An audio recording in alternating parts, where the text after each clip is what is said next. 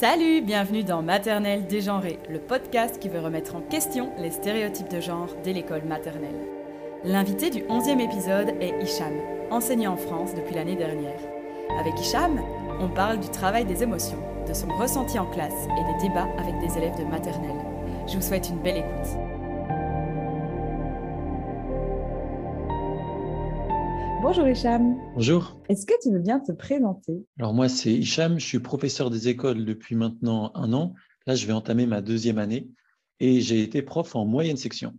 Et je sais que plus tard, mon but, ça va être de me spécialiser justement en maternelle. Est-ce que tu peux me donner ta définition du mot genre? Alors le genre, j'avais pu l'étudier un peu pendant mes études de géographie. À mon sens, moi, la définition que j'ai retenue, c'est l'ensemble des comportements qu'on associe à un sexe. Donc, le genre, ça va être une construction sociale, puisque c'est des associations euh, pas arbitraires, mais peut-être basées sur, des statistiques ou des choses qui, des coutumes ou des traditions euh, établies qu'on n'a pas remis forcément en question. D'accord, merci. Et d'après toi, quelle est la place actuellement dans le monde scolaire de cette question du genre? Alors, dans le monde scolaire, en tout cas, dans ma formation, les profs ont abordé cette question, mais de manière rapide, un peu comme si c'était euh, un débat de société qui est très actuel, donc forcément, les professeurs ou les formateurs sont un peu éveillés à ce sujet. Mais j'ai toujours l'impression que ça reste quand même quelque chose de l'ordre de l'intérêt personnel. Dans les programmes, on est beaucoup sur le vivre ensemble, sur l'égalité filles-garçons, mais la question du genre en soi, en tout cas en cycle 1, qui est la maternelle, on ne se la pose pas tellement. On se pose beaucoup sur la question de cohabiter, de la sociabilisation et le vivre ensemble, mais la question du genre, je ne pense pas qu'elle fait encore partie de manière formelle dans les programmes de maternelle. D'accord. Et pendant ta formation, est-ce que tu peux donner des exemples de la manière dont on a abordé cette question? Ben, Franchement, c'était un peu anecdotique dans le sens où on n'a jamais eu un cours sur le genre. C'était plus à travers quelques remarques sur euh, comment les manuels scolaires étaient faits, le type d'histoire qu'on peut raconter aux enfants. Donc ça, je pense qu'aujourd'hui, comme il y a pas mal d'études qui sont faites dessus, c'est les premiers arguments que les formateurs vont nous donner. Et voilà, c'est à travers ces questions-là que ça a été abordé. Ok, donc il y a quand même, entre guillemets, un désir d'avoir un regard sur la question. Quoi. Oui, je pense qu'aujourd'hui, c'est, ouais, on peut plus, on peut plus enseigner comme avant et que la question de l'égalité, elle est tellement présente que forcément, on va en parler. Pour autant, entre le juste en parler et le rendre effectif, il y a une grosse différence. Parce que finalement, c'était assez anecdotique dans la façon dont nous en a parlé. D'accord. Et toi, tu t'es senti euh, formé par rapport à ça? Enfin, Est-ce que maintenant, tu as l'impression d'avoir des armes euh, pour te questionner ben, En fait, justement, ça, c'est. Moi, je dirais non, parce que j'ai l'impression que c'est tous ces domaines-là, même la question de la psychologie de l'enfant, etc., on est formé de manière très, très légère. Un autre exemple, la gestion de classe, c'est quelque chose sur lequel on est peu éduqué pendant notre formation, et pourtant, c'est le cœur central de la maternelle. D'où le fait que j'ai l'impression qu'il y a beaucoup de. Enfin, c'est un truc qui m'énerve profondément dans les programmes, c'est qu'on est ultra axé sur les capacités scolaires, le français, les mathématiques, c'est beaucoup plus ouvert qu'avant. Donc, on est beaucoup aussi sur la sociabilisation, le vivre ensemble, etc. Mais les efforts de marketing, de, des programmes, tout ce qui va être mis en avant, ça va être beaucoup lié au savoir scolaire traditionnel. Et d'où ces questions-là, j'ai l'impression que c'est à nous de se former. Donc, à la fois, c'est bien parce qu'en tant que prof, on est obligé de se former par nous-mêmes, mais je pense qu'il y a un problème de débat centraux dans le choix, par exemple, de l'éducation nationale française, de où on met l'accent. Et l'accent, il est toujours mis sur le savoir traditionnel, le type d'intelligence euh, rationnelle mathématique, le type d'intelligence linguistique français, et on est encore très peu dans les autres types d'intelligence, que ce soit dans la construction, dans le savoir-vivre, dans, dans tout. Pour toi, quelle place devrait avoir la question du genre dans le monde scolaire?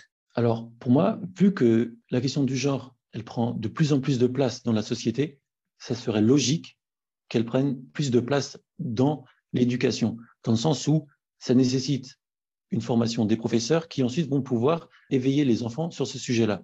Donc, et je parlais un peu de proportionnalité aux intérêts et aux débats sociétaux qui prennent de la place. Et notamment, vu que là, c'est un sujet pour lequel il y a un enjeu d'épanouissement et de bien-être, c'est, il y a encore plus de place, il est encore plus important de le traiter à l'école et progressivement, en fait. Ce qui fait peur aux parents, c'est de devoir euh, de parler de tout ce qui est lié au genre dès la maternelle en mode les parents ont peur parce qu'ils ont peur que ça soit un peu une bombe lâchée euh, sans explication, alors qu'en fait, si cet apprentissage il est fait de manière progressive, c'est en continuel éveil. Je pense que c'est ce qui se passe un peu avec les programmes euh, d'éducation civique qui commencent beaucoup plus tôt qu'avant. Je pense que ça commence même dès la primaire, ça se poursuit au collège jusqu'au lycée, et cette progression fait qu'en fait le débat il fait que s'enrichir. Je pense que c'est la bonne méthode. Au lieu de traiter tout en une année, on le répand sur plusieurs, euh, cycle et ça rend la question plus accessible. Ça est peut-être aussi plus naturel.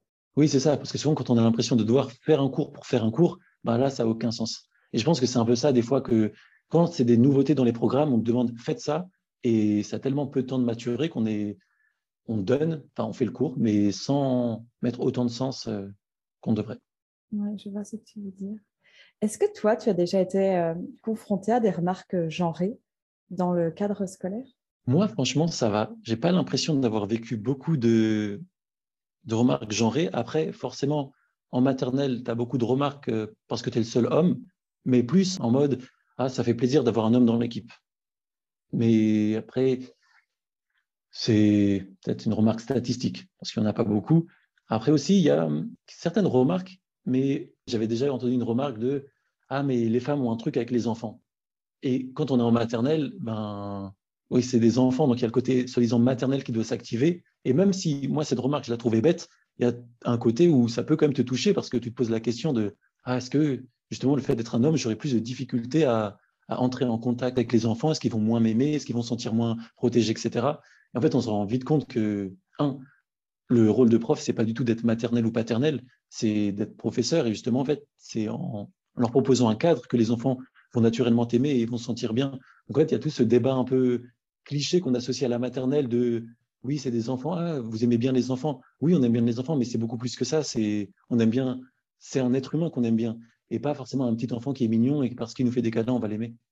Et autre remarque genrée, peut-être par rapport au physique, mais ça, c'est les élèves qui me font des remarques comme ça. Vu que j'ai les cheveux longs et j'ai une boucle d'oreille, des fois, ils me disent Oh, mais t'es une fille. Après, je leur fais juste statistiquement, je leur demande ben, Est-ce qu'un garçon peut avoir les cheveux longs? Après, on fait un débat dans la classe et forcément, il y en a qui disent Ben oui. Mais moi, je fais Est-ce que j'ai les cheveux longs? Ils font Oui. Après, Est-ce que je suis une femme? Ils font Ben non. Après, il y a tout un raisonnement logique. Je pense que ça m'a fait prendre conscience qu'ils avaient besoin d'exemples différents, en fait. Parce que naturellement, c'est normal de, si toute leur vie, ils ont vu des filles avec des cheveux longs et des hommes avec des cheveux courts, c'est naturel qu'en maternelle, de manière instinctive, ils me disent que je suis une fille parce que j'ai les cheveux longs. Alors que s'ils ont statistiquement vu d'autres modèles, en une seconde, ils font Ah, ok, c'est possible. Après, ils sont libres et plus jamais ils t'en reparlent parce que ils ont fait ouais, Ok, c'est possible, il n'y a pas de souci. Maintenant que j'ai cette donnée, je suis plus intrigué par ça. Et quand tu as ce genre de débat euh, en classe ou ce genre de conversation, est-ce que tu es confronté à des, euh, difficultés, des obstacles ou, des peurs?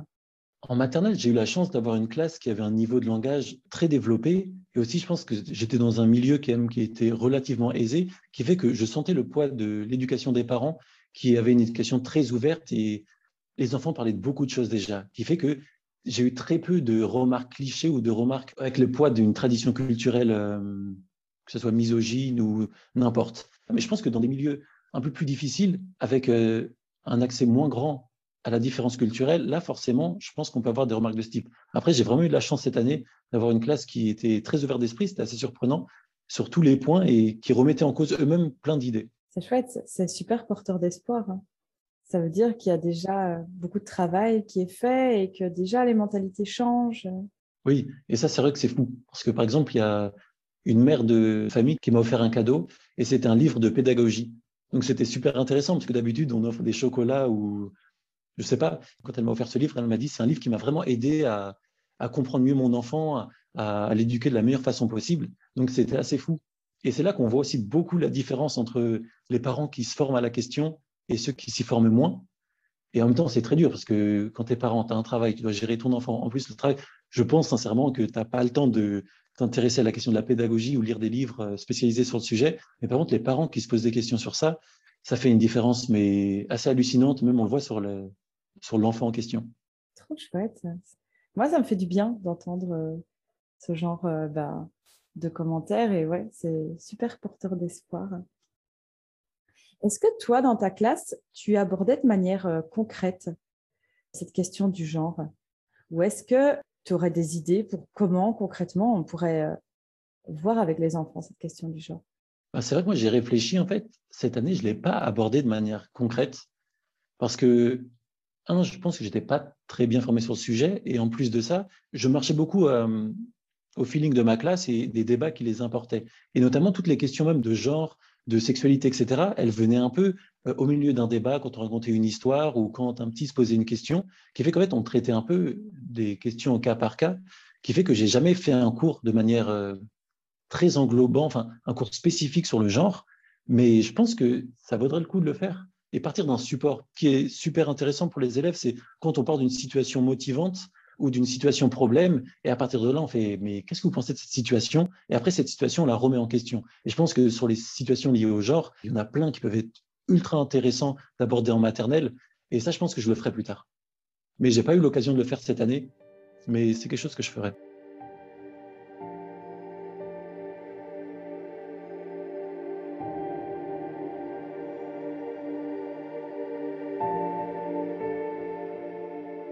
Je voulais savoir pourquoi les émotions, c'était un sujet qui te tenait à cœur et comment tu les travaillais avec les élèves. Pourquoi les émotions, ça me tient autant à cœur? Je pense que, en fait, quand j'étais petit, j'étais assez subjugué par plein d'émotions et j'ai compris très tardivement que j'étais hypersensible.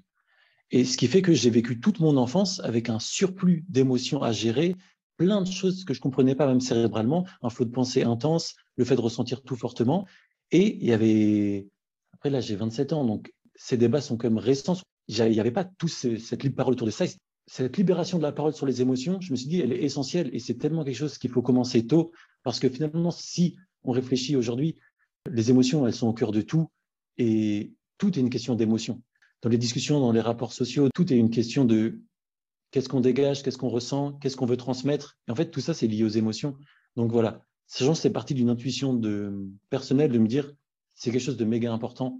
Et c'est à partir de ça que je veux commencer. Pour moi, c'est le point de départ de toute chose. D'une manière plus scientifique, après, j'ai fait un mémoire sur les émotions cette année pour, euh, pour la fac. J'ai vu qu'en fait, un élève qui est mal à l'aise, qui se sent pas bien, il va utiliser la majorité de sa capacité cérébrale pour gérer son émotion, ce qui fait qu'il ne pourra pas du tout se concentrer sur les apprentissages. Et ça, c'est une donnée qui, c'est la première donnée qu'on devrait apprendre parce que on le sent très bien. Les élèves mal à l'aise, ils peuvent pas se concentrer, apprendre nous écouter même. Parce qu'on connaît ça, quand on est envahi par une émotion, on loupe 70% des informations. Exactement comme quand on est stressé. Par exemple, quand on est stressé, j'avais vu une statistique, on perd, euh, je sais pas, 80% de notre créativité.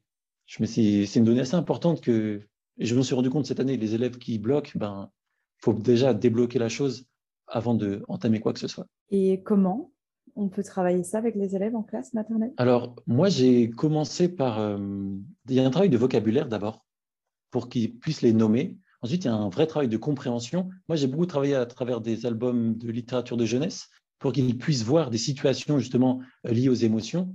Il y a un, livre qui s'appelle La brouille entre deux lapins qui se fâchent. Il y a quelque chose qui s'appelle La couleur des émotions. Et là, ce livre, il est intéressant pour quelque chose parce qu'on part d'une situation où c'est euh, le monstre des couleurs qui se sent barbouillé. Ça veut dire qu'il a toutes ces émotions qui sont mélangées. Et à la classe, on leur demande, est-ce que vous voulez l'aider justement pour qu'il se sente mieux à différencier ses émotions? Et là, forcément, les élèves, ils sont, bah oui, bien sûr, on veut l'aider. Et ce travail-là, il devient trop intéressant parce qu'ils vont le faire eux-mêmes. La chose, moi, que j'ai vraiment instauré tous les jours et qui a vraiment bien marché, c'est justement le rituel des émotions. Chaque matin, quand on arrive dans ma classe, la première chose qu'on fait, je leur demande comment tu te sens. Et chacun son tour, les élèves vont dire je me sens avec une émotion et ils vont devoir me justifier leur émotion. Je me sens triste parce que voilà. Et ce rituel, ben, même quand j'oublie de le faire, les élèves me rappellent, ils me disent, mais on n'a pas fait les émotions, parce que c'est vraiment quelque chose, c'est libérateur pour eux. Dès le matin, ben, ils ont le droit de parler de ce qui ne va pas. Et à partir de là, non seulement moi, j'ai des informations qui vont me permettre de ben, adapter ma pédagogie pour la journée, mais eux, ça leur permet aussi de se libérer et d'être, euh, moi, j'ai parlé de ça, maintenant je peux me concentrer sur autre chose. Donc euh, vraiment, le rituel des émotions, ouais, c'est connu, c'est, je crois que ça s'appelle des fois la météo des émotions, et c'est quelque chose de, ouais, moi, ce que je conseillerais même, euh, je vais essayer de le faire euh, en primaire, il faut le continuer, je pense. Je pense aussi que ça développe tellement, justement, comme on parlait tout à l'heure, d'autres compétences, en fait. Parce qu'en donnant la parole aux enfants, bah, ils travaillent leur vocabulaire, ils travaillent le savoir écouter, le savoir parler. C'est super riche. Et puis, ça leur donne aussi de la place dans la classe, d'avoir comme ça un moment où eux peuvent dire leurs émotions qu'on ne peut pas contredire et euh, on peut les recevoir comme ils sont. Oui, c'est exactement ça. Et c'est vrai que dans l'accueil des émotions, la première étape pour gérer un conflit, même pour n'importe quelle interaction, c'est d'accueillir l'émotion de la personne en face. Et notamment en maternelle, on se rend compte de ça. Par exemple, si un enfant est énervé ou il pleure et qu'on veut directement lui dire non, mais calme-toi, euh, va faire ça, ça sert à rien. Il faut d'abord que son émotion soit accueillie. Et ce temps justement de rituel, c'est un temps d'accueil des émotions où il n'y a pas de bonne réponse. Les enfants ont le droit de répéter ce que disent l'enfant d'avant, s'ils se sentent trop timides pour parler, même si des fois je les pousse un peu à avoir leur propre réponse, mais en fait, il n'y a pas de bonne réponse. Et je pense que c'est allégeant pour un enfant de pouvoir dire quelque chose dont on sait où il n'y a pas de bonne réponse, alors que très vite, plus on avance dans le temps, plus il y a des bonnes réponses, que ce soit en primaire, en, collège, ben, on attend un certain type de réponse. Et là, c'est vraiment un moment où ben, on est libre de dire ce qu'on veut, et je pense qu'on devrait le faire plus souvent. J'allais te demander justement euh, quelles difficultés on, peut euh, avoir quand on parle des émotions, euh, quand on amène plutôt les élèves à parler de leurs émotions? Alors, d'abord, il y a une difficulté technique, c'est que ça prend beaucoup de temps et on n'a pas forcément le temps pendant la journée. Et une autre difficulté technique, c'est que souvent, ils le font au coin regroupement. C'est-à-dire, j'ai un coin ben, avec trois bancs et il y a 20 élèves qui sont assis en arc de cercle. Et sauf que interroger élève par élève, un, ça peut être très long et les autres élèves ont énormément de mal à rester concentrés pendant que quelqu'un parle. Même si justement on leur apprend l'empathie et le respect de l'autre en apprenant à écouter ce que quelqu'un dit, mais de manière purement psychologique, un enfant a énormément de mal à rester assis et à se concentrer sur 20 euh, personnes qui, à leur tour, vont parler d'un même sujet. D'où peut-être la stratégie, c'est justement de le faire en demi-groupe. Et là, justement, ça va laisser plus de place à chacun et ça va un peu régler ce, détail. Donc ça, c'est la première difficulté, je pense, c'est l'organisation et aussi que ça demande de... On ne peut pas le faire rapidement. Parce que des fois, moi, je le fais, mais sauf que je sais que j'ai cinq minutes et après, j'ai une activité à faire. Parce qu'après, il y a la récré où il y a un intervenant qui vient. Et là, j'essaye de un peu de dépêcher la chose en mode, bon, allez, dites-le en une phrase. Mais concrètement, ça sert un peu à rien parce que le but des émotions, c'est que ça soit un moment de partage où ils puissent vraiment parler librement et au tempo qu'ils veulent. Donc, il y a un peu cette question quand même de vu que ce n'est pas dans les programmes forcément et qu'on a plein d'autres choses à faire, on sent une petite pression à prendre notre temps sur les émotions. Alors que concrètement, si les programmes mettaient beaucoup ça en avant, on pourrait l'étaler sur beaucoup plus de temps. Donc ça, c'est toutes ces difficultés organisationnelles. Après, les autres difficultés, je pense, c'est par rapport à l'enseignement des émotions. Certains élèves ont déjà les bagages, euh, la facilité pour oser communiquer, oser parler en public, il y a aussi la question du vocabulaire, de la compréhension fine des émotions. Moi, j'ai eu la chance cette année d'avoir une classe qui était vraiment très vive d'esprit, qui fait que ça allait très vite. Des fois, même quand j'ai voulu leur expliquer ce que c'était l'émotion, c'est eux qui m'ont donné leur définition et j'ai pas eu à faire un travail derrière. Alors que dans d'autres classes, je pense que ça peut être assez long et ça prend du temps de faire comprendre la subtilité de la colère, de la joie, de la tristesse, différencier l'amour et la joie. Enfin, c'est tout un, je pense que sur ça, c'est un vrai apprentissage qui demande quand même euh, un travail en préparation important. Oui, mais comme tu dis, hein, par rapport, euh, si on amène comme ça des albums, euh, comme là tu m'as parlé de La couleur des émotions, qui est un album que je trouve qui décrit bien et puis qui est un super support. Et puis ce que j'ai bien aimé moi avec La couleur des émotions, c'est qu'il y a eu un tas d'idées d'autres enseignants et d'autres enseignantes par rapport à du matériel extérieur les marionnettes. J'ai vu aussi euh, les pots que certains collègues euh, avaient fait. Enfin, ça, je crois, euh, éveillé pas mal de créativité autour. Et je trouve qu'il est ultra riche, ce livre. Oui, c'est vrai que ça a vraiment amené, même on voit sur Pinterest, etc., le nombre d'inventions qui a été créées à partir de cette idée. C'est génial. Le seul truc qui a été difficile avec ce livre en moyenne section, c'est que l'écriture est très métaphorique, qui fait qu'à enseigner, c'est super compliqué. Par exemple, quand il parle de euh, je ne sais plus si c'est la joie ou, de la peur, il passe par rapport à une métaphore avec le tonnerre, ou je ne sais plus exactement quelle émotion, mais ce qui fait que c'est un langage très métaphorique et poétique. Une fois, je lu, euh, l'ai lu à ma classe, et m'ont regardé euh, sans, en disant OK. ils écoutaient sans écouter, parce que c'est assez difficile d'accès s'il n'y a pas un gros travail de vocabulaire, etc. Mais par contre, moi, je l'ai vraiment utilisé à ma sauce après, et c'est ce que font tous les enseignants. Et là, c'est vrai que ça marche vraiment bien comme support. Comme tu dis aussi, il y a un tas d'autres albums où l'histoire est autour d'une émotion. Là, tu parlais de La brouille, mais moi, je pensais à Grosse colère. C'est un album que j'adorais euh, lire et qui permet aussi de centraliser sur une émotion et de, plus en parler. je trouve qu'il y a vraiment de quoi faire euh, dans la littérature jeunesse euh, sur les émotions. Oui, je suis vraiment d'accord. Et après, je me suis rendu compte, moi, cette année, que je n'ai pas pris assez mon temps. En fait, sur chaque émotion, on pourrait vraiment rester longtemps. Et ça rendrait les thèmes super riches. Et c'est vrai que moi, au début de l'année, je pensais que je suis allé assez vite finalement sur chaque émotion pour avoir une panoplie d'émotions qui puissent dire lors du rituel des émotions, mais je me suis rendu compte qu'en fait, on peut tellement prendre son temps, mais pour approfondir et comprendre la subtilité de chaque émotion. Donc ouais, c'est très intéressant. Je pense que c'est vraiment quelque chose que je vais essayer d'enrichir chaque année. Et le thème, il est sympa. Moi aussi, euh, j'adorais. Est-ce que pour toi, il y a un, lien entre la question du genre et le travail des émotions avec tes élèves? Alors, le lien, même avant que ce soit avec mes élèves, il y a plein de clichés liés aux émotions, que ce soit lié à la tristesse, beaucoup plus à la féminité, et que justement, par rapport au cliché, les hommes pleurent pas, etc., même si ce cliché commence à être bien déconstruit. Mais en fait, il y a tout un rapport aux émotions qui sont, les émotions sont très genrées, en fait. Sur les enfants en maternelle, les plus colériques, c'est des garçons. Mais justement, ça c'est intéressant. Pourquoi les garçons sont les plus colériques? Parce que peut-être on leur apprend que ça, on les autorise pas à faire autre chose. Je ne sais pas comment, je pense que c'est éducationnel et par rapport à tout ce qu'ils voient. Mais il y a des comportements qui sont genrés parce qu'ils n'ont juste pas la possibilité de faire autre chose. Je pense que la question du genre et des émotions, on est sur la question de, des classifications. L'homme, il ne peut pas s'empêcher de tout catégoriser. Et je pense que le cerveau humain, il n'aime pas la subtilité. C'est beaucoup plus compliqué de comprendre quelque chose de subtil que quelque chose qui est classifié. D'où le fait qu'en fait, si on peut ranger une émotion dans une boîte ou un genre dans une boîte, ça va être très facile. Hop là, c'est bon, on enseigne, c'est fini, on part. Et d'où en fait cette question ben, de déconstruire les choses. C'est la même chose pour les émotions que pour le genre, je pense. D'où les questions sont liées en fait. Mais je pense que c'est un débat même. Je pense que le centre de la pédagogie, c'est ça, c'est déconstruire tout pour le reconstruire et pour le comprendre. D'où le fait que je pense qu'elles sont liées, les questions. Mais qu'en fait, la question de la déconstruction, elle est liée à tout. Je te rejoins complètement parce que le podcast veut déconstruire les stéréotypes de genre et questionner les, stéréotypes de genre. Mais l'idée, c'est pas juste, tu veux bien croire, de questionner ces stéréotypes. Ce serait de questionner en effet tous les stéréotypes.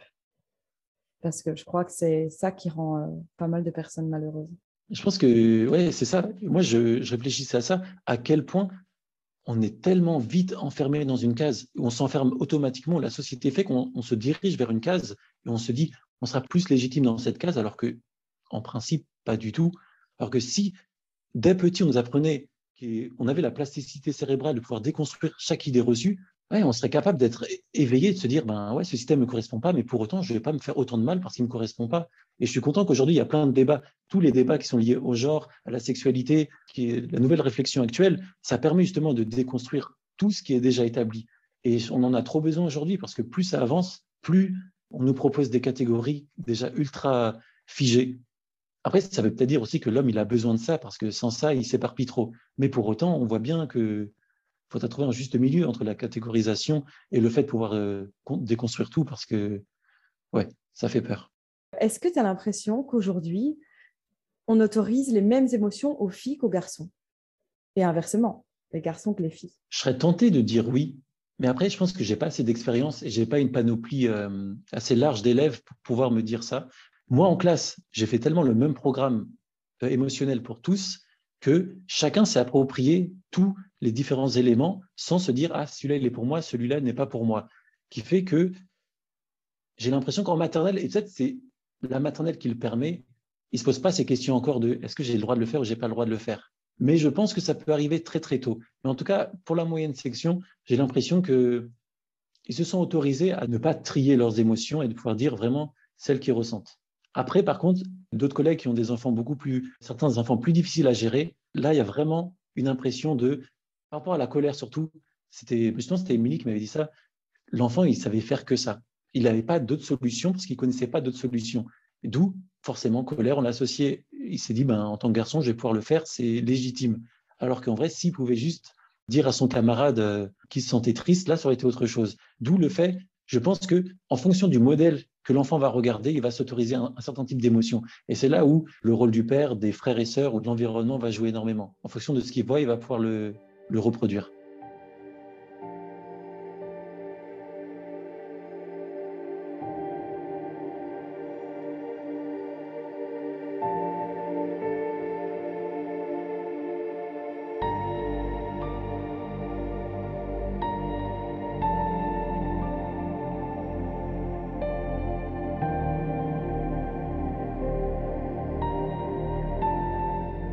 En tant qu'enseignant, est-ce que tu penses que tes interactions verbales sont les mêmes avec les filles et avec les garçons? Alors, en fait, cette question, c'est un peu faussé parce que j'avais vraiment en tête la question de comment s'adresse aux enfants euh, dès la rentrée, qui fait que je savais à l'avance qu'il fallait que je fasse attention à comment je parle à chacun des élèves.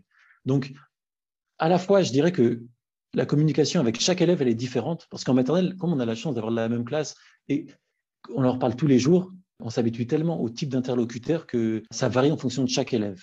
Après, le seul chose que moi je fais vraiment, c'est que je m'adresse avec le même respect à chaque élève et je les infantilise pas parce que pour moi ça sert à rien.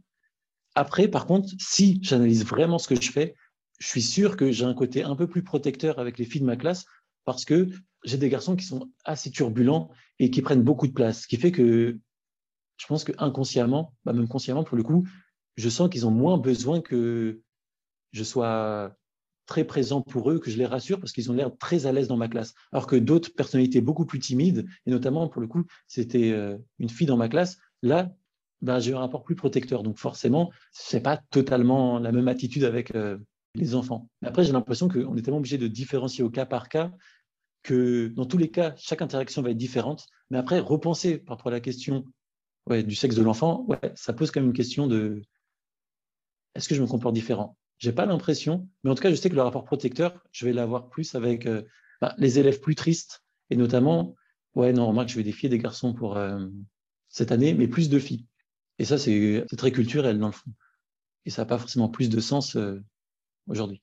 Est-ce que tu t'es déjà posé cette question? Je me suis posé cette question dès le début d'année par rapport à comment je parle aux enfants. Mais après, au cours de l'année, en fait, ça s'est pense, très vite décomplexé. J'ai vu qu'en fait, il y avait le respect mutuel et la façon d'échanger, il me convenait vraiment et ça, il y avait une bonne harmonie dans les échanges. Donc, c'est que j'ai pas eu, je me suis pas reposé cette question au cours de l'année. Parce que ça te semblait naturel, quoi. Quand on préparait une séance avant, on faisait attention à ce qu'on proposait. Notamment, par exemple, une de mes collègues, elle, était, elle avait fait des études euh, sur le colonialisme et le post-colonialisme, qui fait que tout ce qui était cliché raciste dans les albums de jeunesse, ça passait pas. Donc, euh, même moi, des fois, je dis, bah, on pourra peut-être faire cet album de jeunesse. Je l'avais même pas lu, mais rien qu'à la couverture, je me disais, ben ça, tu vois, ça réutilise un cliché qui devrait plus exister, etc. Qui fait qu'en fait, je pense que avant même qu'on puisse présenter quelque chose aux élèves, il y avait déjà une grille d'analyse qui passait sur tout ce qu'on fait, qui fait qu'on est là, ok, ça, il y a un danger éducationnel à le transmettre comme ça, donc euh, on enlève quoi. Et euh, cette grille d'analyse, qu'est-ce qu'elle contenait par rapport aux albums jeunesse? Ben c'était, est-ce que l'album du jeunesse véhicule des clichés. Est-ce qu'il véhicule des choses qui vont réduire la vision de l'enfant? Est-ce que ça va, cet album de jeunesse va créer une généralisation ou qui va favoriser une généralisation? Est-ce que justement l'album pose des questions intéressantes? Parce que des fois, il y a des albums qui ont des morales qui sont vraiment nulles ou très bateaux et que tu te dis, ben, ou même des morales ultra bizarres. J'ai pas de souvenir en tête, mais il y a des fois des choses où tu te dis ah ouais, il a voulu dire ça. Sauf que c'est en sous-texte parce que c'est une morale, donc des fois ça se voit même pas. Donc quand tu lis l'histoire, tu te rends pas compte. Mais sauf que quand tu finis de le lire, tu fais ah oui. Et des fois, tu n'as même pas vu qu'une morale se glissait, euh, une morale un peu, morale basique, mais dans le sens un peu, ça va pas éveiller l'enfant. Ben, il y en a plein.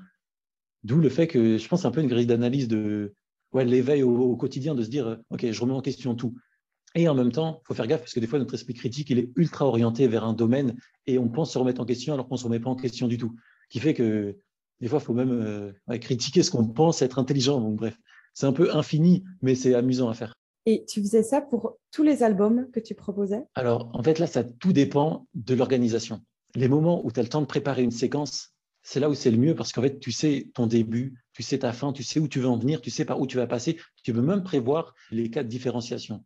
Après, sur la réalité du terrain, il y a des fois où j'avais pas le temps de préparer, donc je prenais un livre qui était dans la bibliothèque de ma classe et je le lisais en direct. Donc, euh, bon, après, normalement, s'ils sont là, ça devrait aller, parce que c'est une prof ancienne qui l'avait. Mais là, pour le coup, c'est, ouais, pas le temps de préparation et la critique, elle se fait directement. Mais ce qui est toujours possible, par contre, c'est de remettre en cause l'idée du livre avec les enfants.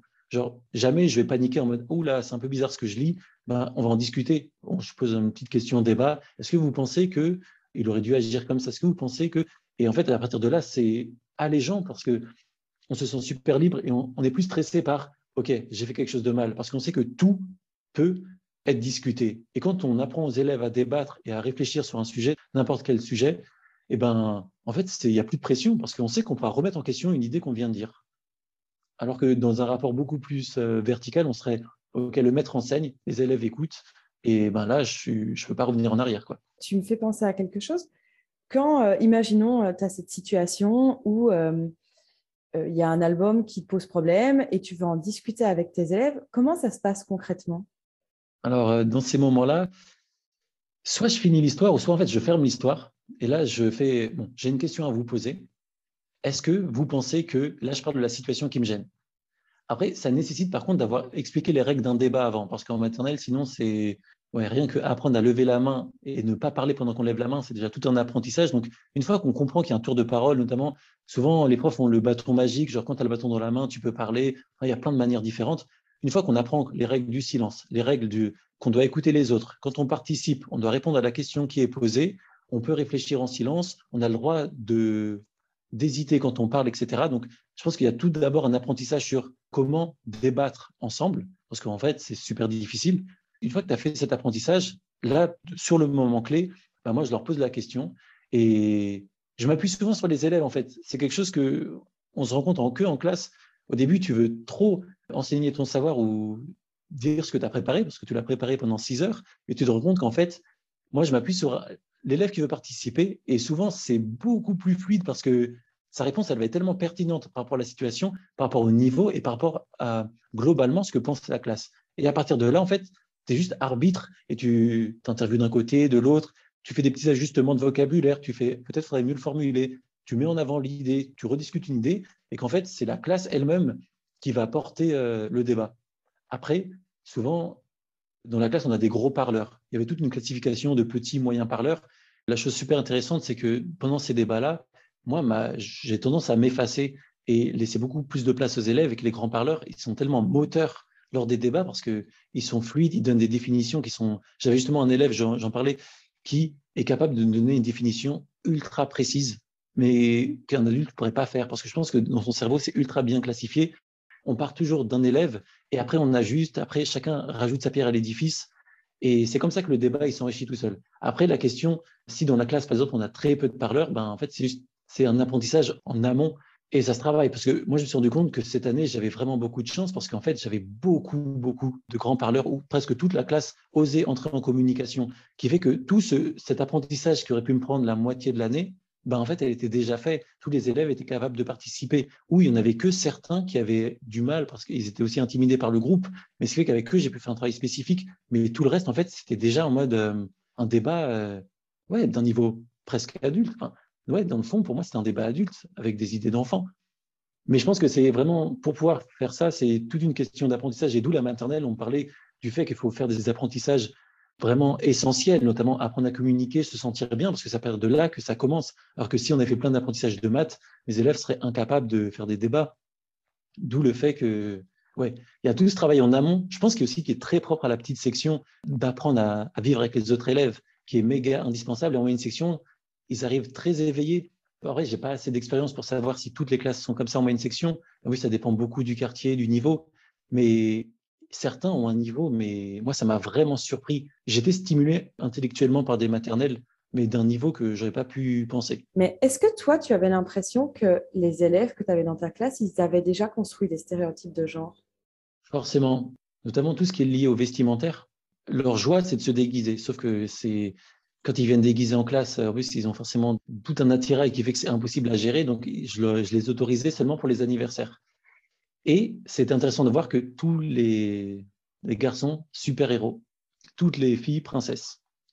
Donc ça, c'était très, très, très stéréotypé. Donc ouais, en tout cas, sur les modèles dessins animés, c'est vrai qu'on était très orientés sur ça. Après, en même temps, beaucoup de garçons aimaient aussi euh, les dessins animés, ben, La Reine des Neiges, etc., qui fait qu'il y a plus ce côté, c'est honteux d'aimer une princesse. Mais pour autant, dans les faits tous les jours, il aurait pu y avoir des filles qui se déguisent en super-héros et il n'y en a pas eu. Donc ça, c'est assez intéressant.